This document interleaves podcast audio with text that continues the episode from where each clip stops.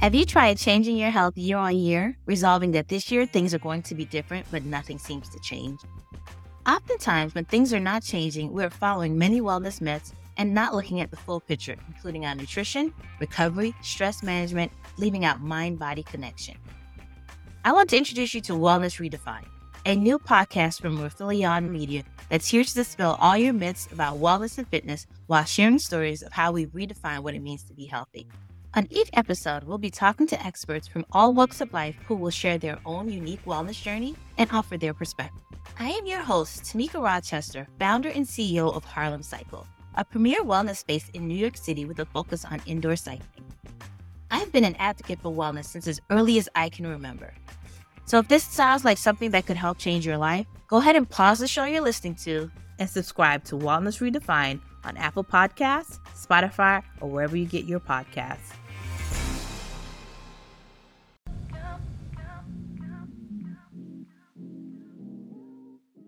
Hello, everyone. Welcome to Inclusive Collective, where we share stories and learnings of inclusive people, organizations, and innovation. I am your co-host, Rob Hadley, people and culture strategist, specializing in DE&I and people analytics.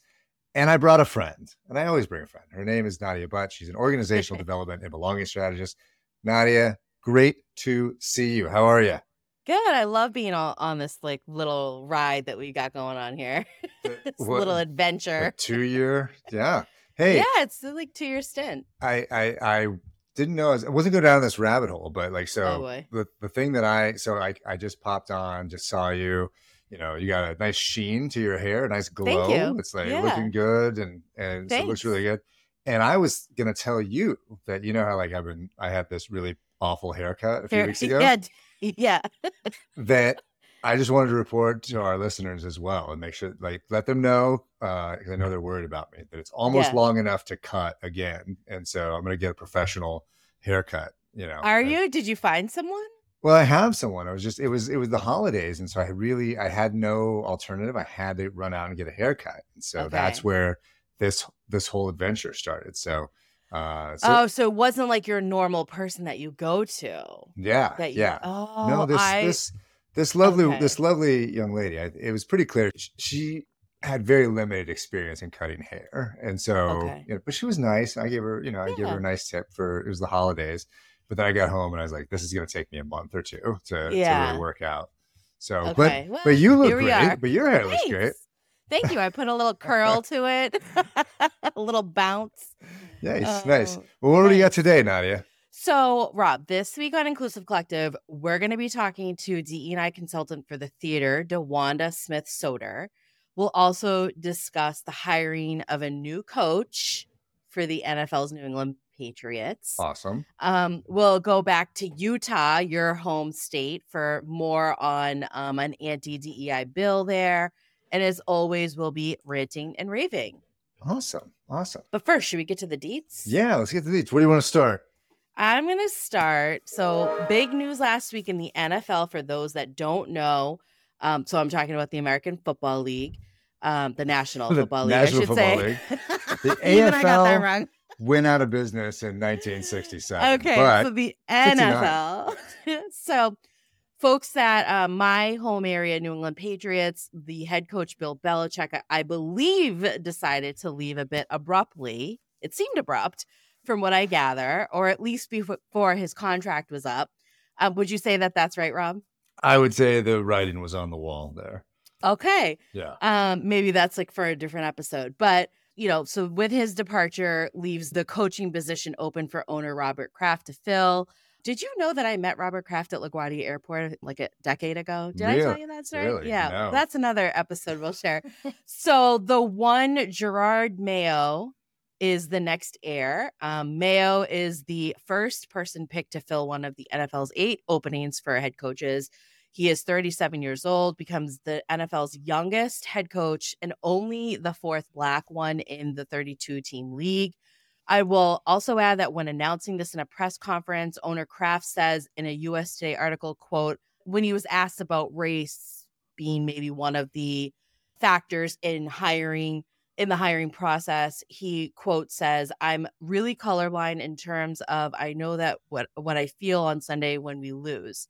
He added that he hired Mayo because the coach was the best person for the job. It, it's simply coincidental that Mayo was black.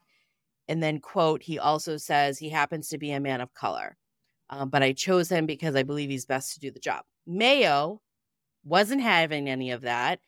And uh, I actually think was really brave in, in his response. He contradicted Kraft and responded with quote i do see color because i believe if you don't see color you you can't see racism so I will pause there. I know that you're not a huge Pats fan, but I wanted to ask you any thoughts regarding this play. Yeah, I didn't actually see that. I didn't actually see that piece of it because as you were talking about Robert Kraft. Oh, and let's start with just saying, like, finally we made this a sports show, right? Like, I have my football here. I think we I did that hold, last season. I can hold my football while I talk, right? So sure. I, I, had not seen that, and so that's great, right? Because as you were talking about Kraft's introduction and is the fact that he's colorblind. was, yeah, yeah, I was having some I was I was I was not feeling it. Um, and so like you know it's great. And the background is that he's been considered a top candidate uh, at least for the last year. The Broncos had interviewed him as well. The Krafts made that decision that they didn't want to let him get away, so they gave him almost a head coach in waiting title. Like that caused some conflict within the organization between Belichick and and Mayo is what some of the reporting is. But you know the the other thing I think about is sometimes black head coaches get really bad situations and so this roster is pretty awful, the the one that he's inheriting. And so he's, you know, mm. fans need to, to be patient and give him some time to ah. make sure that they turn it around. But, you know, the article that you sent me talked about Boston as a city where this is important because of its checkered uh, relations with regard to players and uh, their fans in terms of fans not being the most racially friendly city, uh, uh, especially yep. to some of their bigger sports stars. So it's a big deal. Yeah uh, and wish him luck, but not too much luck. Because you're not a Pats fan. Yeah, I I would agree. I for some reason there there seems to have been, from what I gather, and again, I'm not like huge on the hiring practices within the NFL, but there seems to have been some form of succession planning going on behind the scenes. Mayo, uh, apparently an outstanding middle linebacker for the Patriots. He spent his entire eight year career with the Pats after it selected him 10th overall in the um, 2008 NFL draft out of Tennessee. So, you know, he's he's well regarded, I think, within the, the league, within the team. It seems like it was a no-brainer for promotional advancement for him. But like you said, we have to be patient. Pats Nation is known to be really harsh. So let's see how receptive they are to Mayo. And I do wish him well as well. Yeah, I think and, and, the NFL is a great example. Like if you're doing trainings to talk about representation, and so and and ha- not having necessarily representational parity between your workforce and then the people that have the top jobs.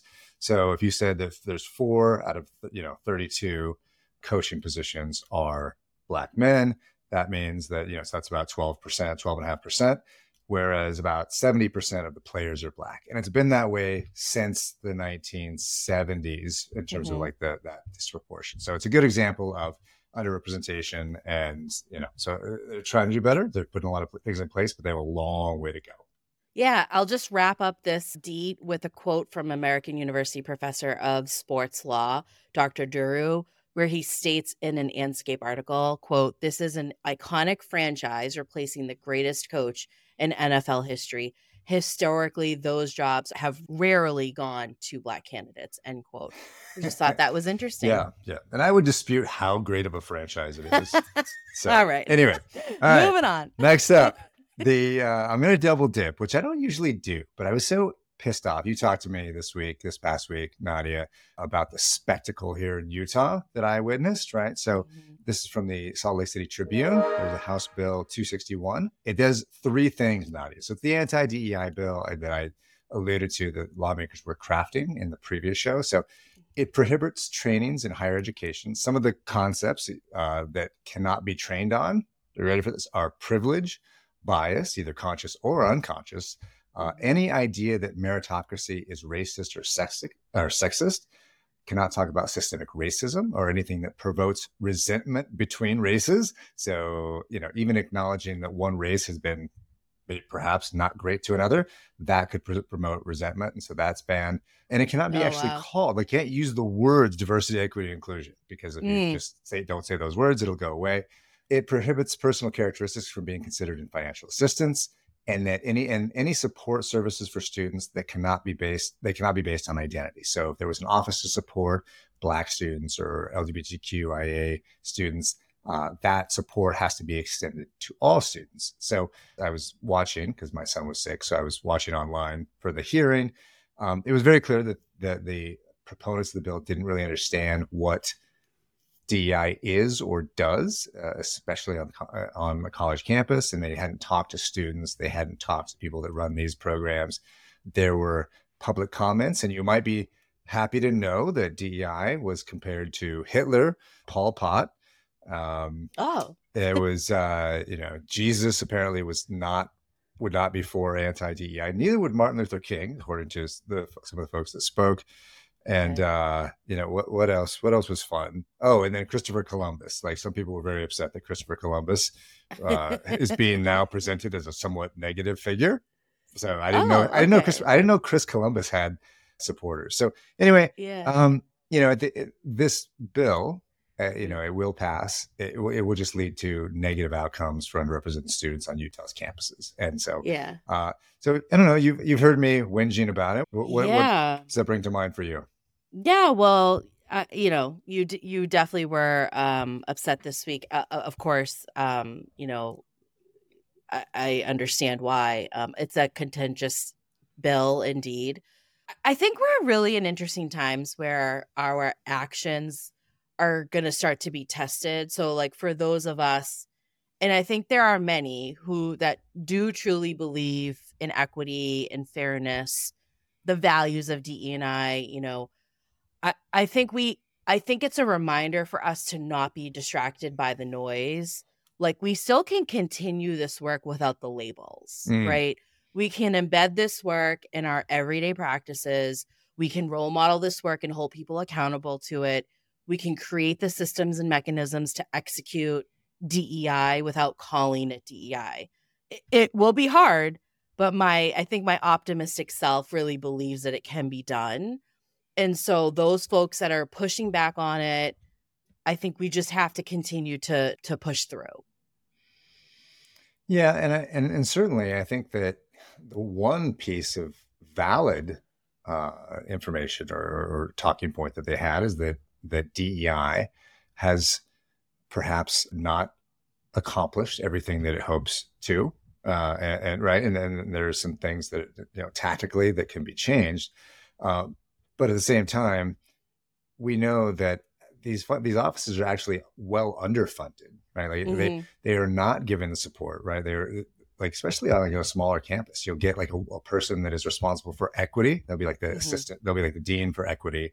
They'll be given no resources, and then you know we'll come back later and they'll say, "Why didn't you accomplish more?" Right? Like like right. DEI doesn't work because you didn't accomplish anything, even though the administration was against their efforts and didn't provide them with the resources. So so it's just I, I, totally agree with you, Nadia. It's a great point, and it's a motivational point that there's ways to accomplish a lot of things we want to without the actual terms. But it's just the fight that they're taking to this is like it's just a little bit disheartening, right? That, yeah, that it's the course. most important thing for them to uh, to make sure that some of these things and these ideas and concepts can't even be talked about. Yeah, right, totally, and um, you know, I hope things change. I'm I'm optimistic. I will say I think maybe because I had a conversation with an HR leader this week who was like, I don't even know why we have to call it something separate. Like she she someone who's been in practice for 20 over 20 years and she's like this is just how we like work. This is just how we treat people and we just need to be better and recognize that there are biases within practices. And so I think maybe that's probably why I'm a little hopeful is it's really easy to get you know you look at people who have the power and putting these policies in place and these bills in place that negate the work that we do but i think at the end of the day hu- humanity really seeks to have more fairness more equity and people don't want to be discriminated against and so i i i don't know maybe this week talk to me next week my feelings might change and i might be like the world sucks but right now i'm in a hopeful place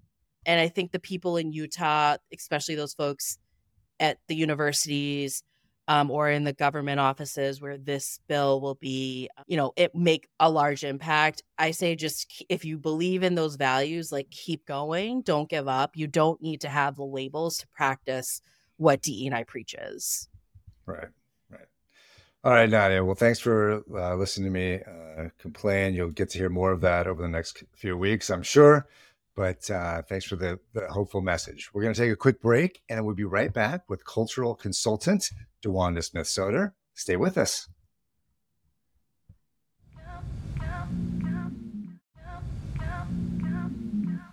Welcome back to Inclusive Collective. Our guest today is culture consultant DeWanda Smith Soeder. DeWanda is an equity, diversity, and inclusion strategist whose work involves change management, talent, organizational development, and training. Specific to this work is her research and thesis, Theater as a Diversity Intervention. She holds an MA in psychology and a BS in health and human services. In addition to being a certified diversity professional, she's also certified in Prosci change management, instruction and development, human interaction, emotional intelligence, and is an adjunct professor of psychology. All the things that I should get certified in, but haven't. So, uh, DeWanda Smith Soeder, welcome to Inclusive Collective. It's so great to see you. Thanks for joining us. Thank you, Rob. It's great to see you all as well. DeWanda, so great to finally meet you, and and thank you so much for joining us this week. Um, I'm I like I said to you earlier before we started, I'm fascinated by your background and the work that you do. Can you share a little bit more about yourself and what led you to doing um, the you know idea in the theater, um, specifically like I would love to know what were some of the things that you were observing in the theater space and maybe some like disparities or inequities that you were observing. I'd love to hear about that as well. Okay. Well, um, I'll start with me. I think I, um, I know I was born to be an actress, and uh, I love it. so, um, so theater is a part of my DNA. I graduated from high school with anticipation of going to college and majoring in theater, but my lovely parents had other ideas. And so I went to school and got a BA in, in business. And, and I worked primarily in corporate arena for several or many years always with the thought of trying to get back into the theater at some point in time. And of course, those thoughts were all rooted in getting back on stage, if you would. I got a call from a theater. You know, this was shortly as we were going through the George Floyd situation and all those types of things that were going on. And I got a call from a theater who said they needed some help with uh, a situation that was going on at their theater. And I stepped over to support them on the organizational side of the mm. theater. And then the theater shut down during the COVID when they reopened, they opened back up with uh, hair, which uh, is a very, very uh, interesting decision to make coming out of a, a pandemic and yeah, sure. the George Floyd situation, all that. But anyway, um, that was just after the uh, actors, BIPOC actors on Broadway, had written a letter to Broadway. You may remember the Dear White Theater letter mm. that, that came out with the manifesto uh, of all of those folks talking about the need for Broadway to do a better job in supporting BIPOC actors and creatives.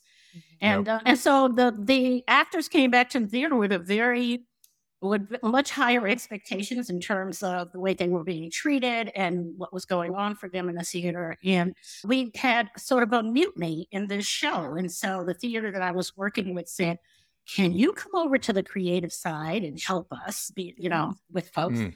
And so I did. I came over and um, uh, unbeknownst to me, the process that I used with the next show and that whole production to bring them in and help them create the atmosphere or the culture that they wanted for that show mm-hmm. turned out to be what I'm doing now.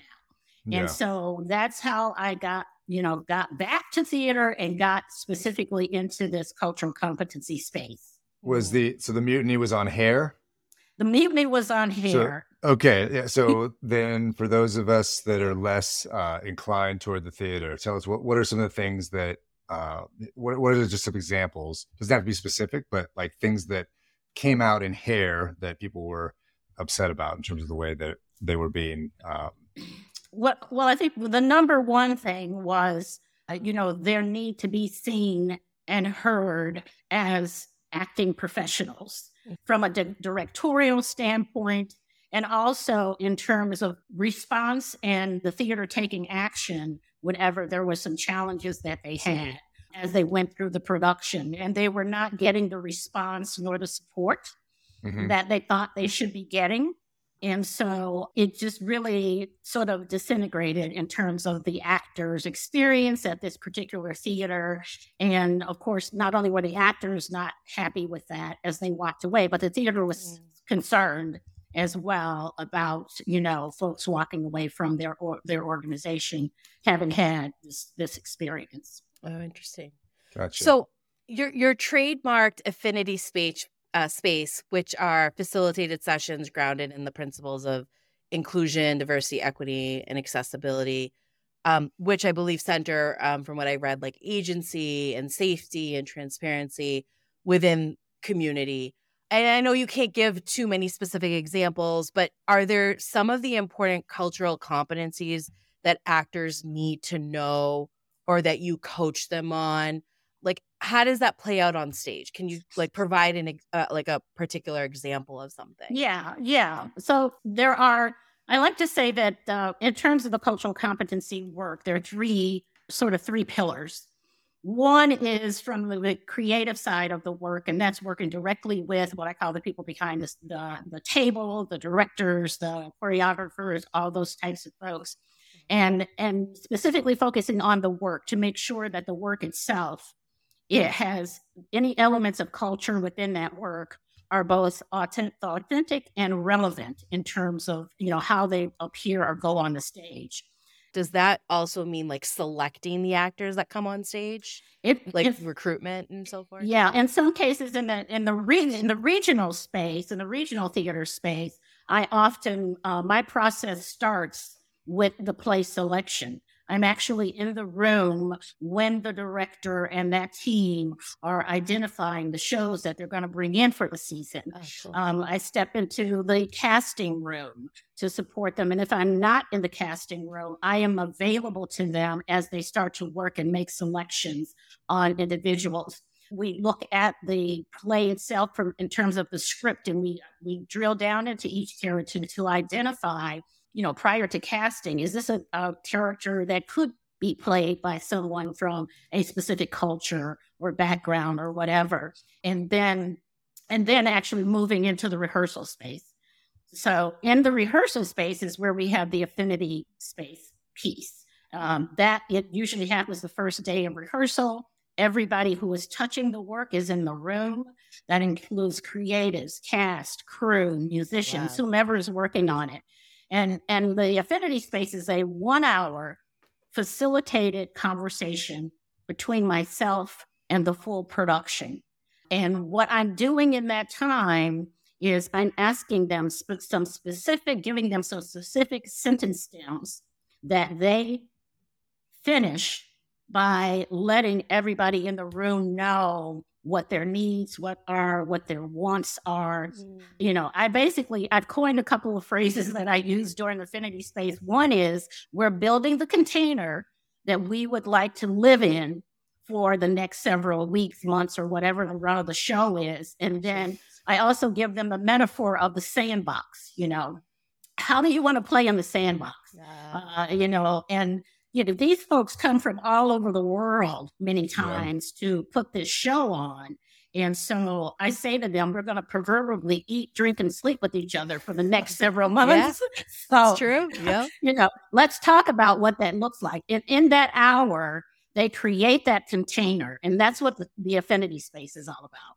Oh, very cool. Uh, we should cre- create containers in business too. We I can know. do that too. We really should. We really well, should. I, you know, I've, I've, I've I, as a matter of fact, in one of the first theater that I mentioned before that I started this work in, one of the things that we recently got at the end of last season, as we were going back and getting some feedback and assessing this season, one of the pieces of, uh, of feedback we got from the staff and the actual employees of the theater was why can't we have affinity spaces? oh wow, isn't that interesting? Yeah, like the, yes. the desire for that was, right. was big. Yeah, right. yeah. That, that leads that leads to the question I was going to ask, which was, you know, so you're you're working on new productions, right? New creative works.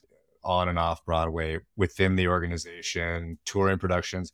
Where are you seeing the most action today? Where, where's the need the biggest right now in all these different areas? The, the largest space right now, or the most prominent space right now, is hair, makeup, and wigs. Mm. Uh, and that's not only happening for me in my work, but from the industry in general. I mean, just recently, Actors Equity uh, made some amendments to their guidelines around hair, makeup, and wigs, and particularly targeted towards BIPOC actors. Mm. Um, as you know, we have different textures.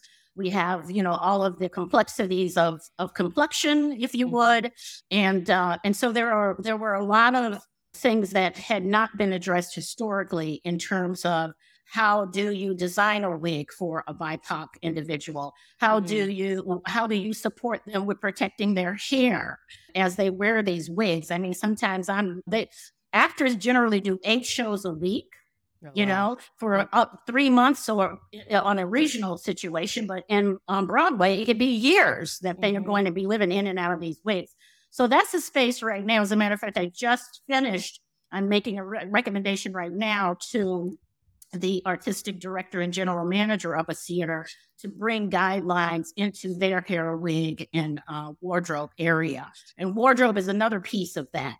Now, you Hmm. know, the wardrobe area is the most intimate place that an actor interacts with the theater. You know, mm. imagine going into a space where in a room where there's a designer and there's three or four seamstress and there's a wardrobe manager and you're standing there in your underwear Yeah. yeah. And they're touching your body. And they're commenting yeah. and talking about yeah, the Trying way to get you things fit. fitted. Yeah. Yeah. Right, of course. right. It's very So- I would I wouldn't have the I couldn't handle that. I couldn't either. Not at all. well, and that's the inter- and that's the intersection where we see so many aspects of diversity and inclusion, right? There's gender issues, there's generational issues there, there's, you know, cultural issues. All of those things converge in wigs, mm. wardrobe, makeup, and hair. Yeah, of course. So thank you for sharing that. And I'm also just curious like we think of the actors and the production and the staff and so forth and then ha- how do you coach or help these theater companies to think about attracting a more diverse broader audience? Mm, Is that something that theater companies think about in terms of attracting different people to come watch the theater? Yes, definitely. I also do work with the marketing departments uh, many times uh, from in terms of a specific show and the cultural aspects of that and the marketing aspect of bringing bringing diverse people into the theater. We look at things like you know how do we market this particular show? you know um perfect example i did uh cabaret last season and we had a black sally bowles who's the star of cabaret uh, you know Nice. most people who come to the theater to see cabaret are expecting someone who looks like liza minnelli right, Right.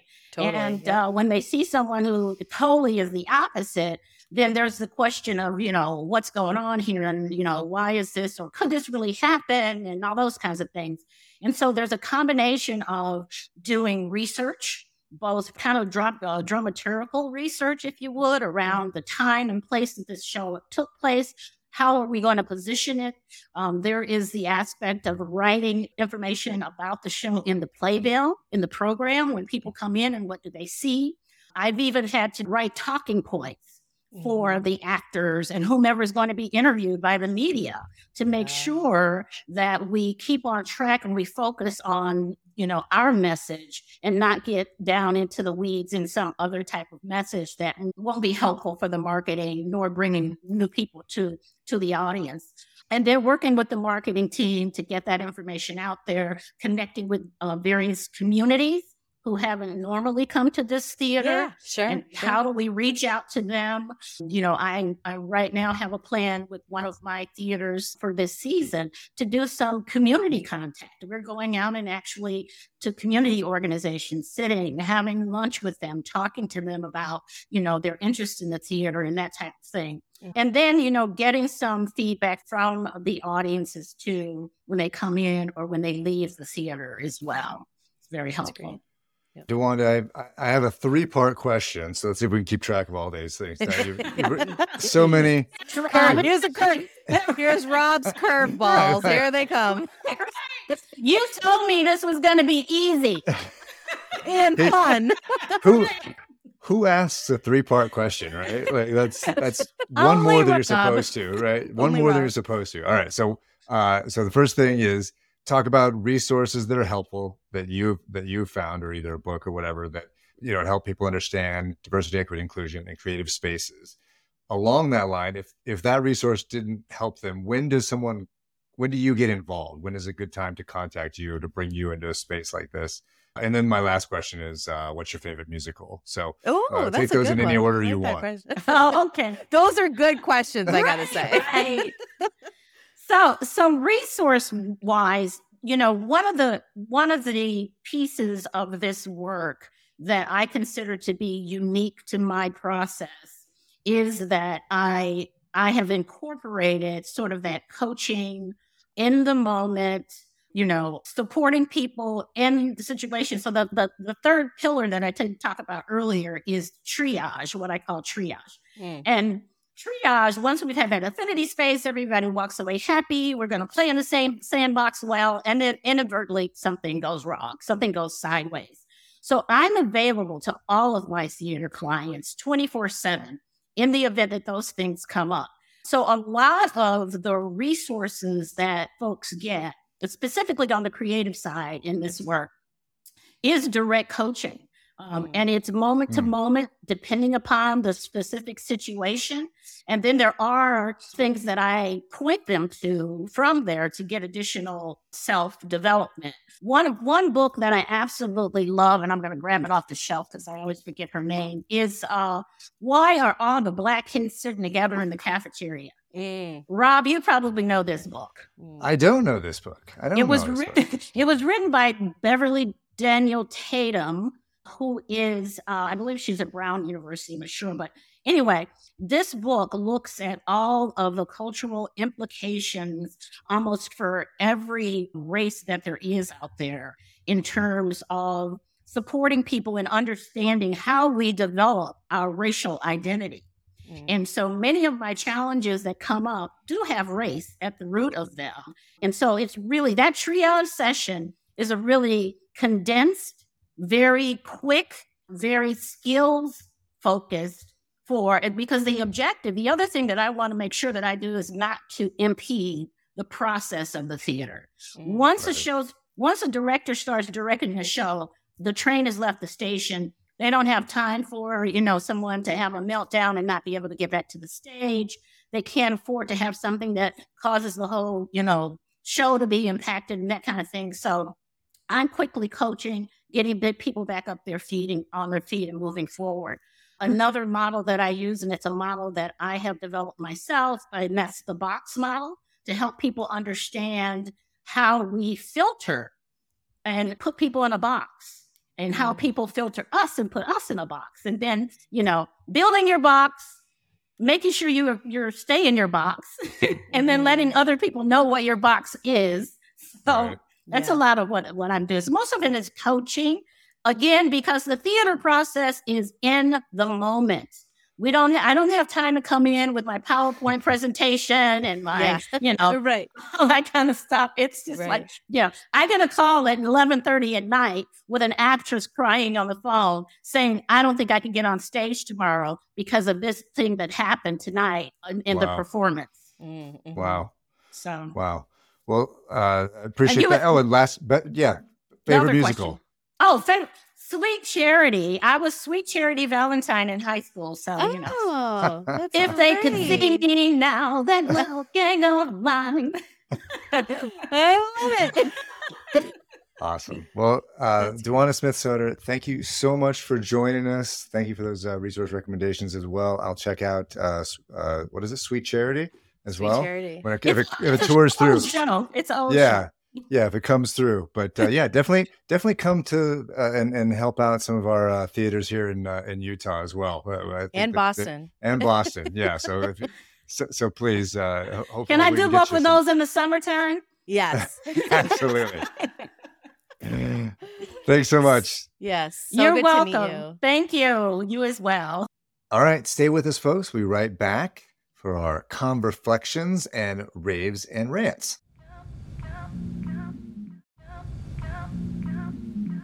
Welcome back to Inclusive Collective. We just finished chatting with DEI, with theater DEI consultant, DeWanda Smith Soeder.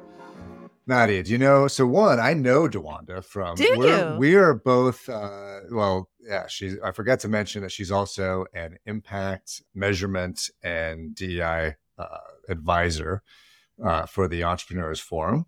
Uh, that's where she gets to work with a uh, with a very handsome DEI consultant. Uh, And named Rob Hadley. it- yeah, I don't know if that's. I don't know, I don't know if that's thing- how she would describe it. I don't you, know if sure. yeah. That's why I didn't want to have her on when we talked about that. All right, your favorite musical, Nadia?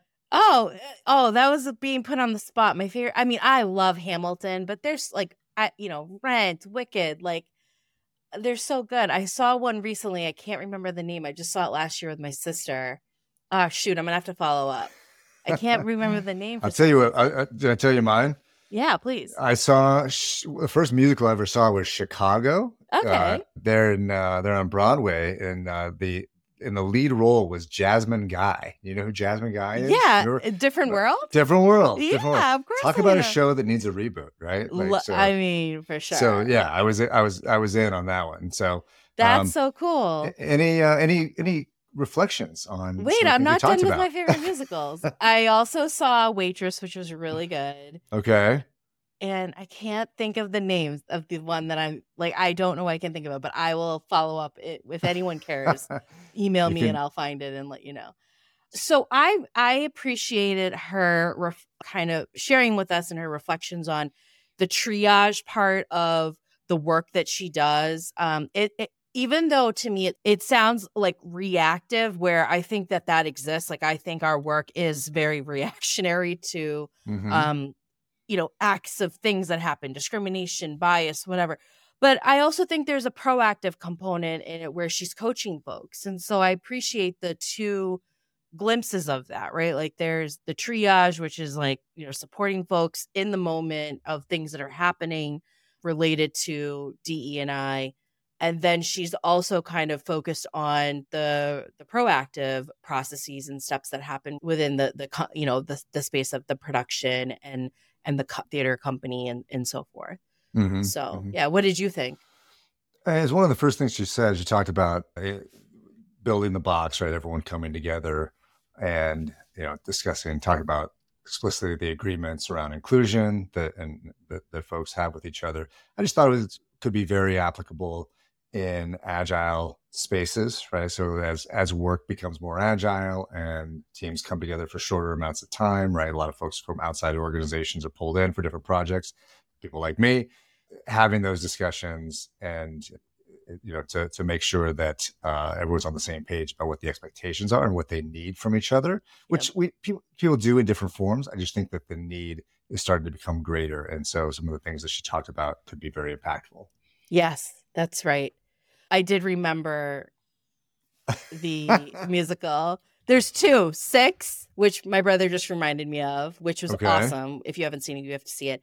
And then um, I think it's called Hades, Hadestown. I don't know if you've seen it. Ah, Uh, I saw that last year with my sister. So good. I'm. A, I didn't know. I think I'm a musical you person. are, yeah. I couldn't name three. My brother and sister in law are huge, huge musical, pe- and so is my sister. Like, I, Oh, so I think because of them, that's why I go often. But um, nice, nice. yeah, Well, great. I think we, I think, yeah, we, we all, yeah. The, so we'll have DeWanda back. We'll talk more. We'll talk more theater. I think so. We'll have to. I want to know more about Sweet Charity. So Yeah, yeah. All right, let's talk to. Let's do. uh Let's do some rants and raves. I'm gonna Let's go do it. first. All right, I'm Yeah. gonna. I'm gonna rant. Uh, I'm gonna talk about a guy named Dean Phillips. Do you know who Dean Phillips is? I don't know who is he. All right. Dean Phillips is the Minnesota congressman running for president. Uh, Oh, okay. On the Democratic side, he made a change on his website this past week. He took Wait, out against Biden? Is that Yes, is the Democratic It's- side? It's, Oh, okay. it's a long shot bit, but Sure. he took out diversity, equity, inclusion from his website, oh, replaced it with the very odd and uh, equity and restorative justice. It turns out, Nadia, that he may have been motivated by receiving a $1 million check from Bill Ackman. The billionaire uh, hedge fund investor that must not do a hell of a lot of investing these days because he is yep. and his pal Elon must spend all their time tweeting about DEI. So yeah, you know Bill Ackman, Nadia, yeah. from his recent efforts to get Claudine Gay fired as the president of Harvard yeah. for his punching down and working to get college students doxxed from their jobs and internship. You may not know this or, or, or forgotten, Nadia, that during the pandemic, very early, Bill Ackman went on CNBC and he cried and he caused a market panic. The market went down about a thousand points very quickly. Turns out he made a lot of money because he had shorted a lot of the companies. Uh, so he's a he's a profiteer of division, right? And yeah. not a good person, and not a person as someone who wants to be or wants to present themselves as the moral alternative to Joe Biden for liberals should be taking money from. That's a really good rant. it, is he friends with Stephen Miller? Like, what's happening? Yes, they're all friends. They're all friends. They're, all right. Well, thank you for that. I will wrap up with a rave. So, this is a little bit of older news, but it just got brought to my attention. This came out in August that airlines will be required to make bathrooms more accessible. All new single aisle planes nice. with at least 125 seats will need to have accessible lavatories. Restrooms will need to be large enough for a traveler with a, living with a disability and an attendant to be able to approach um, or enter or maneuver if necessary. These changes, even though um, some are starting now, they're really not a mandatory to be taken into effect until the beginning of 2033. Um, but they all have to be in compliance by 2000 uh, 2000 by 2035 per the ruling just really good news for people that you know I, I think of folks living with disabilities that might be in a wheelchair or just might not be able to maneuver easily i think of my mom now who needs to be in a wheelchair taken to throughout the airport just um, her knees are really bad so i really appreciate that there's enough room that they're th- starting to consider this i wish it didn't take another 10 years to yeah, become yeah. compliant. But you know, it's the small wins here. Put a small win on the board. Inclusion yeah. in 2035. That was that's the that's the win. That's right. Well, Rob, thank you for another wonderful week. That's it for Inclusive Collective. Uh, just a reminder that if you're looking for DE&I and workplace culture strategy consulting, problem solving, or training, you can reach out to me um, Nadia at Nadia at nasconsultants.com and Rob at Rob at TacanoConsulting.com. Inclusive Collective is a production of Rifelion Media and edited by Ari Mathay. We'd love to hear from you folks, so please send us your feedback at inclusivecollective at Rifelion.com. You can find us on LinkedIn, YouTube, Instagram, Facebook, and TikTok. Um, please be sure to follow us on LinkedIn. Um, we do have some fun things that we post there throughout the week. You can also uh, subscribe and rate. Uh, we love the five stars. So wherever you get your podcast, please do that. Thanks again to our guest, DeWanda Smith Soeder. We will be back next week. Be well. Thanks, Nadia.